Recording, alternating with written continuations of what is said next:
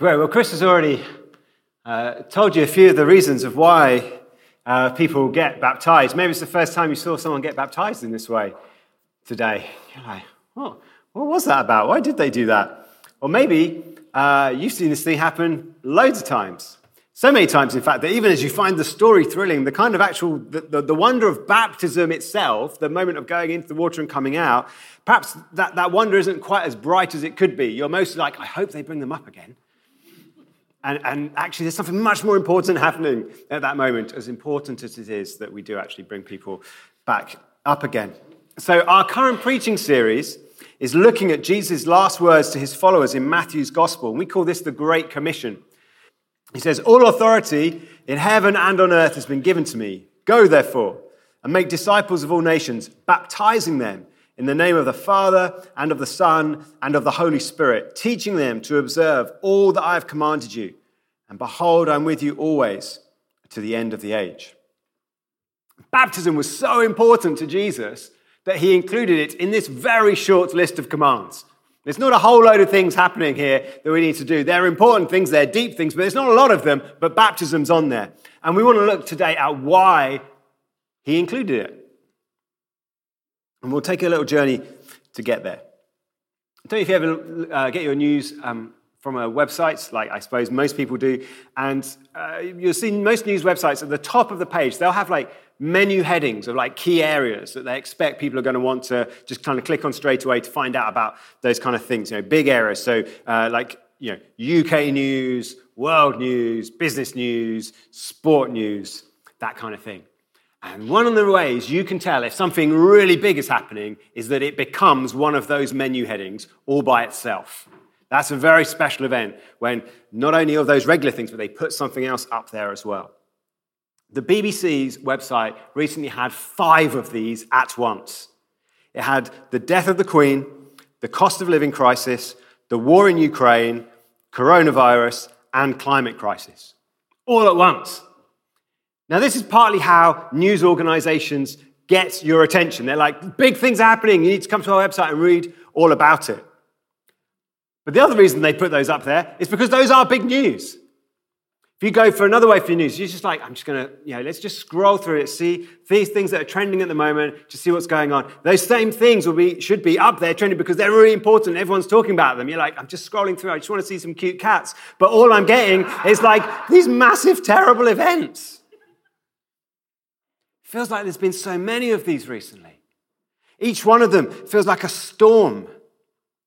And, when you just keep having one after the other after the other, it's like storm after storm after storm. And actually, one storm, often what happens in, in, in natural weather is that one storm generates other storms, and that then generates other storms, and those storms get worse. And you can trace some of those things in what's going on in the news at the moment. You're like, this is just getting worse and worse and worse. And these storms are just, are just they're swelling up. The waves are surging and the water is rising and we are in it. Oh, to be safe from these overwhelming waters. I want you to imagine three scenes with me. They're going to help us, hopefully, understand and appreciate baptism and find true hope in the storms of this life. Scene one it's dark. It's beyond dark, it's actually before dark. There is nothing to see and nothing but waters. Chaotic, empty, lifeless water. An abyss. Scene two. The rains have been falling for weeks, and the waters are rising. Nothing is dry and almost nowhere is safe. The earth is disappearing, and all life with it. Scene three the chasing army is closing in by the hour, and their intended victims have nowhere left to turn. The sea is before them, their enemies are behind them. Only a miracle can save them from certain death. In each one of these scenes, everything suddenly changes. In the first, light appears. and then land, and then life on that land, and that land becomes a home. In the second, even as the waters fall and rise, there is one place of safety, one place, a boat that is protected from all the threat without. And to be in that boat is to be safe.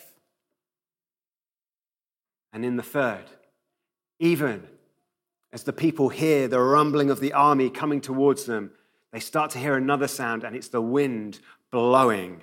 And the wind starts to blow, and the seawaters start to separate, and a way of escape is made. These are, as you may know, three of the most famous scenes in the Bible, and three of its most famous events and most startling images creation, the flood, and the Exodus.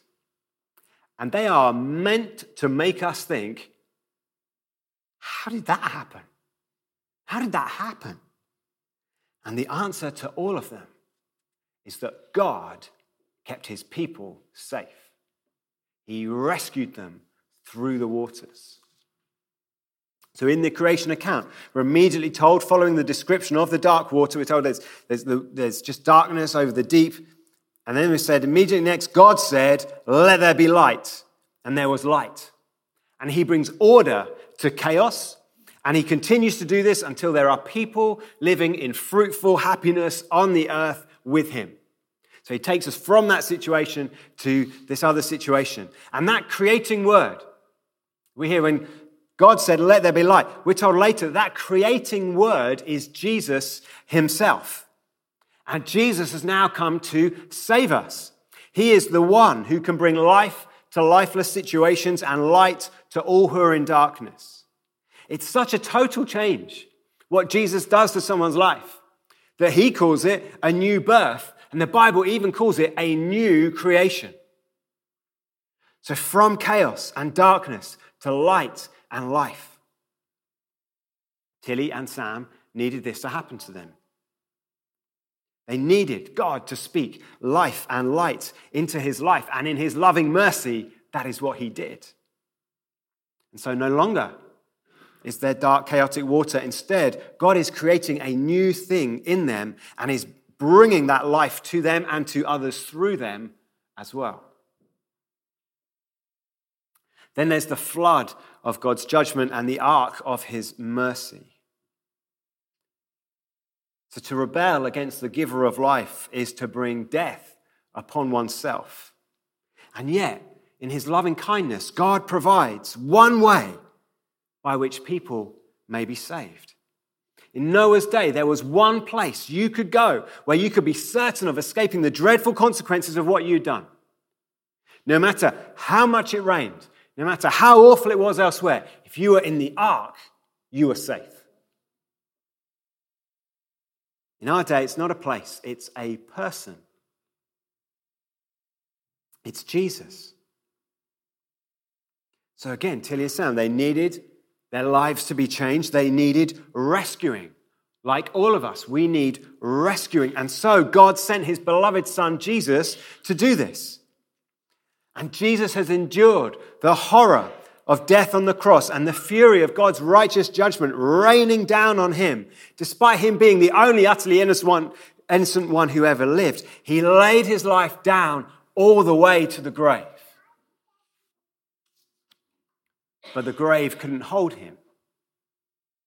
It couldn't hold him down. The waters couldn't keep him down. He rose out of death to new eternal life. And this was a life not just for himself, but for any who would put their trust in him. Peter says that the story of the flood and the ark corresponds to baptism. What Chris read to us from Romans 6 makes that connection plain. Paul says, Do you not know that all of us who have been baptized into Christ Jesus, that we've come into him, were baptized into his death? We were therefore buried with him by baptism into death, in order that just as Christ was raised from the dead by the glory of the Father, we too might walk in newness of life. For if we have been united with him in a death like his, we shall certainly be united with him in a resurrection like his. So if you believe in Jesus, if you put your trust in Jesus, that's just not not just a new thing that you are doing, something happens to you. In fact, many things happen to you at that point. And one of the things that happens to you at that point is that you become part of Jesus. The Bible says you are in him now. In the way that Noah was in the ark and he was safe, every Christian who believes in Jesus is in Christ and are therefore safe. And because believing in Jesus unites you to Him, it brings you in Him, you're more profoundly in Him than Noah was in the ark. What's true of Him becomes true of you. And so that's what Paul says. Paul says, Well, Jesus died, so you've died. And pretty much all of us here are like, I don't think I have. Paul said, No, you have. A spiritual reality has changed whereby you are in Christ and Christ died and you died. And Christ was raised to new life. And so you are being raised to new life. And Jesus has the Father's love and favor.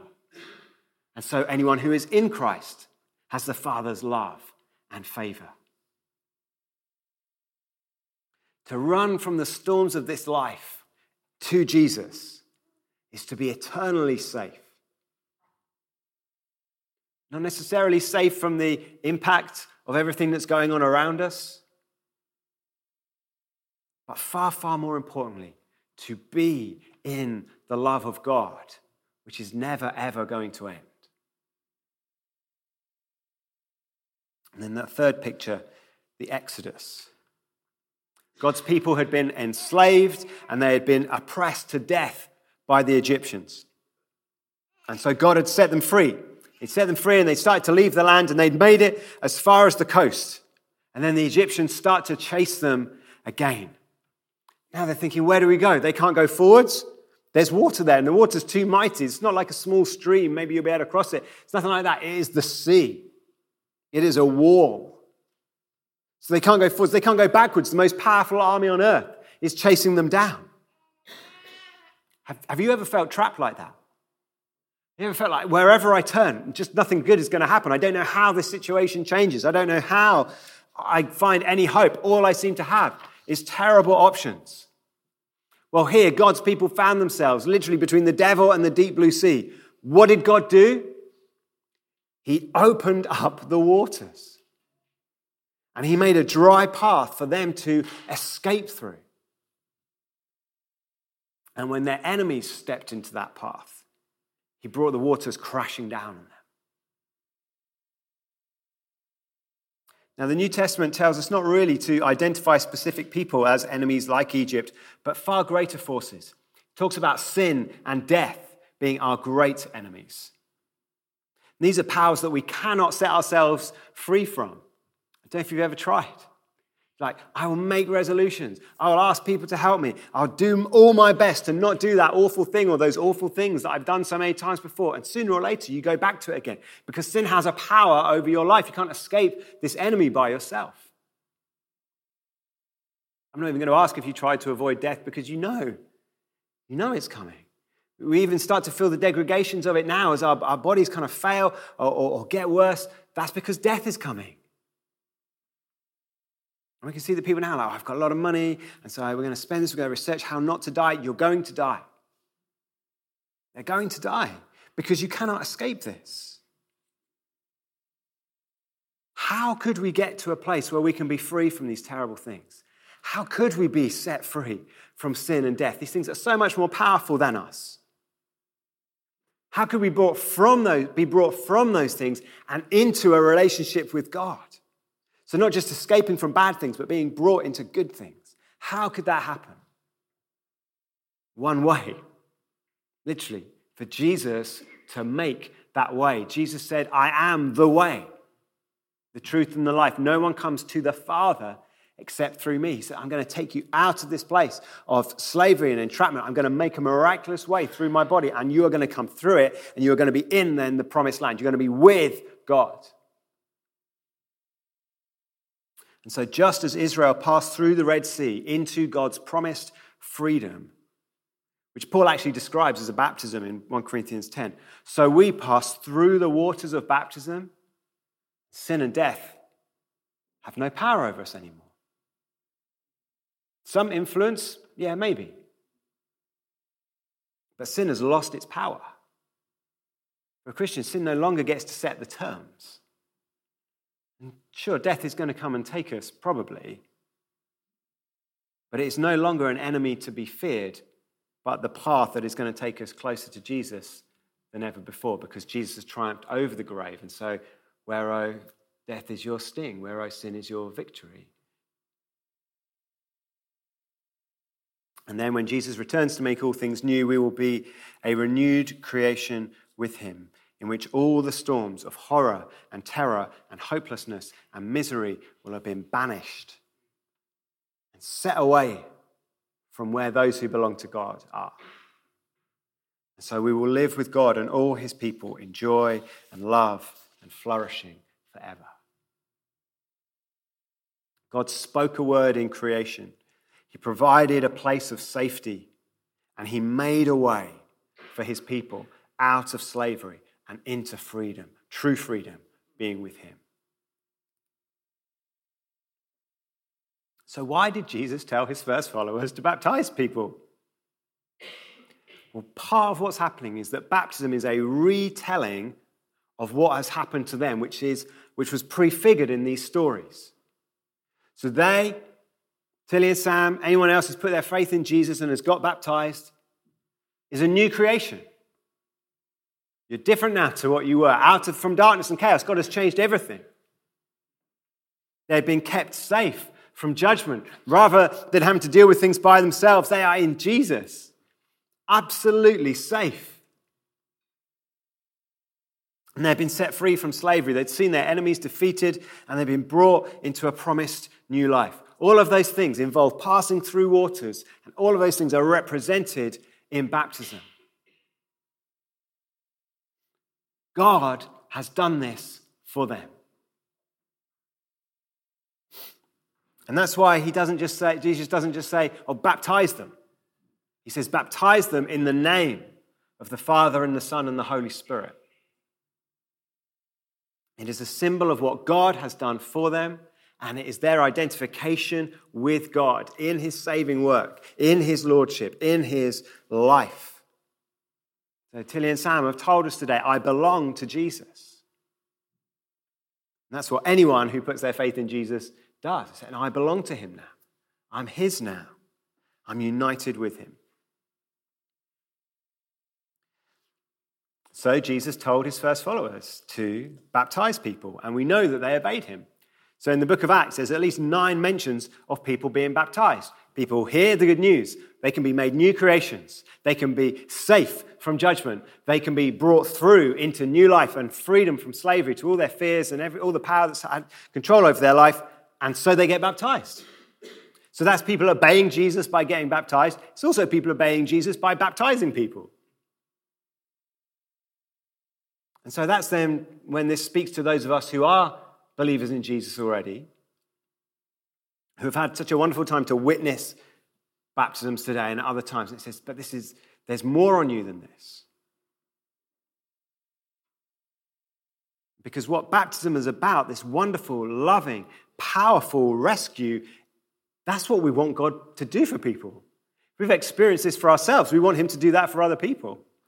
Wouldn't it be wonderful to, to know the peace and the love that uh, Tilly and Sam have described? Wouldn't it be wonderful for other people to know that? Wouldn't it be wonderful to, to become a new creation, to be kept safe, to be brought through into, into freedom? That would be wonderful for other people. Jesus says it is wonderful. So, therefore, go and tell them.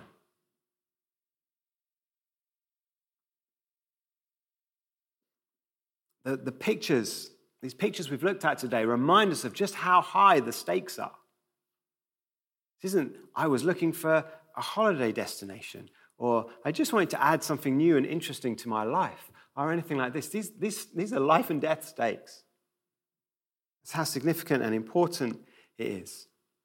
And people's lives, like news websites, can have many, many areas of focus. But ultimately, there is only one that matters. We want people to experience the mercy and grace of God, and they need to. This can only happen through Jesus. And He chooses to involve us in sharing this with them. And baptism should remind those of us who are followers of Jesus already of the ultimacy and the urgency of this. It isn't just a nice thing, it is a life and death thing. So, the baptism we saw today, there were two people in the tank with each of them, because basically that's about as many as we can fit in there. It's not that big at the best of times. But the number of people involved in someone getting baptized tends to be more than two. Tends to be loads. People who spoke to someone about Jesus, people who demonstrated what following Jesus looks like, people who showed his love to them. Parents and family and friends and kids workers and youth workers and other people in the church family. So we don't have a tank big enough. We're not going to have a tank big enough to put them all in. But if we could, that would be totally appropriate. Even as someone gets baptized, they're getting baptized into the church, and the church is saying, We've been part of this new birth for you. So, whose baptisms have you been involved with? I'm not sure I've ever been in a tank with someone. Well, okay, but you maybe have been involved with some people. Even maybe some people who've got baptized and you don't even know about it, and you discover years later that they do. Are there people who you have shared God's love with? However, perhaps not great you thought a job you did of it, but you told them something about Jesus? There are people who you were able to demonstrate what it looked like. Uh, as Hannah was uh, sharing about actually following Jesus and, and, and obeying him and what that looks like in work under great pressure, at home when no one else is looking. And someone else saw that and it resonated for them. It told them something about the reality of the life you have in God and his, and his truthfulness. In that way, you may well have been a link in a chain of events and people that led to someone getting baptized. And that's a great privilege. And we should be expecting and believing that we're going to be involved in that day after day. Sometimes you might follow someone through quite a few of those stages. Sometimes you're like, well, I just spoke to them, and then they went to another country or to another job or somewhere else, and I never spoke to them again. But I, you know. And that is good. But I just want to encourage you as we look at this series here at Kings as being a Great Commission people, that to be a Great Commission people is to get wet more often than we're used to. It's to believe God that actually we'll be there at the moment of new life.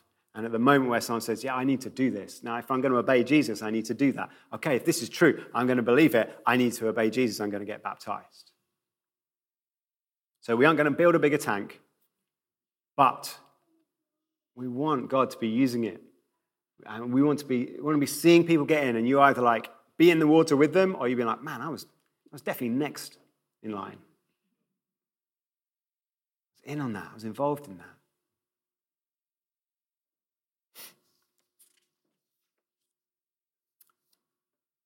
So, just to go back to how I started, there were, there are many ideas at work in baptism. There's a lot going on. Chris described some of it earlier. We've described some more as we've looked at this. Maybe these three might be particularly powerful for us to think about today. Maybe for you, just everything that's going on in the world uh, and how that's interacting with your own life, or just what's going on in your own life. Like, I don't even have time for the news. Just, if you just saw my house, if you saw my life, if you saw my bank balance, if you saw my relationship, if you saw the storms that are going on, just feel like I'm. we talk about, no, I'm barely keeping my head above water. Maybe you don't even feel that's happening.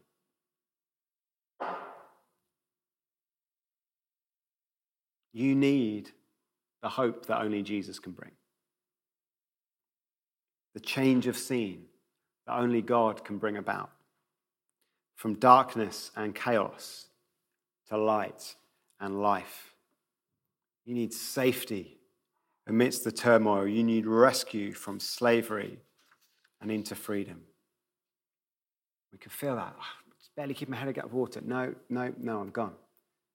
Gone. And as we feel ourselves sinking under these waters, suddenly a scarred hand reaches out for ours and grabs us and brings us up and out and through. That is what Jesus wants to do for you. That is what Jesus is offering you. Open hand that is so strong, so loving, he can pull you through the water and into his new life. Will you take it? Will you take it? Will you take hold of what he offers you? Will you respond to him today? Will you put your trust in him rather than anything else, including yourself? Will you give your life to him and get ready to go through the waters of baptism yourself? We're going to sing a final song. The band come up. And for those of you who are baptized, you've, you've done this, you've believed God, it's a chance just to reiterate that and to be reminded afresh of what God has done and how you want to involve other pe- be involved in other people knowing this.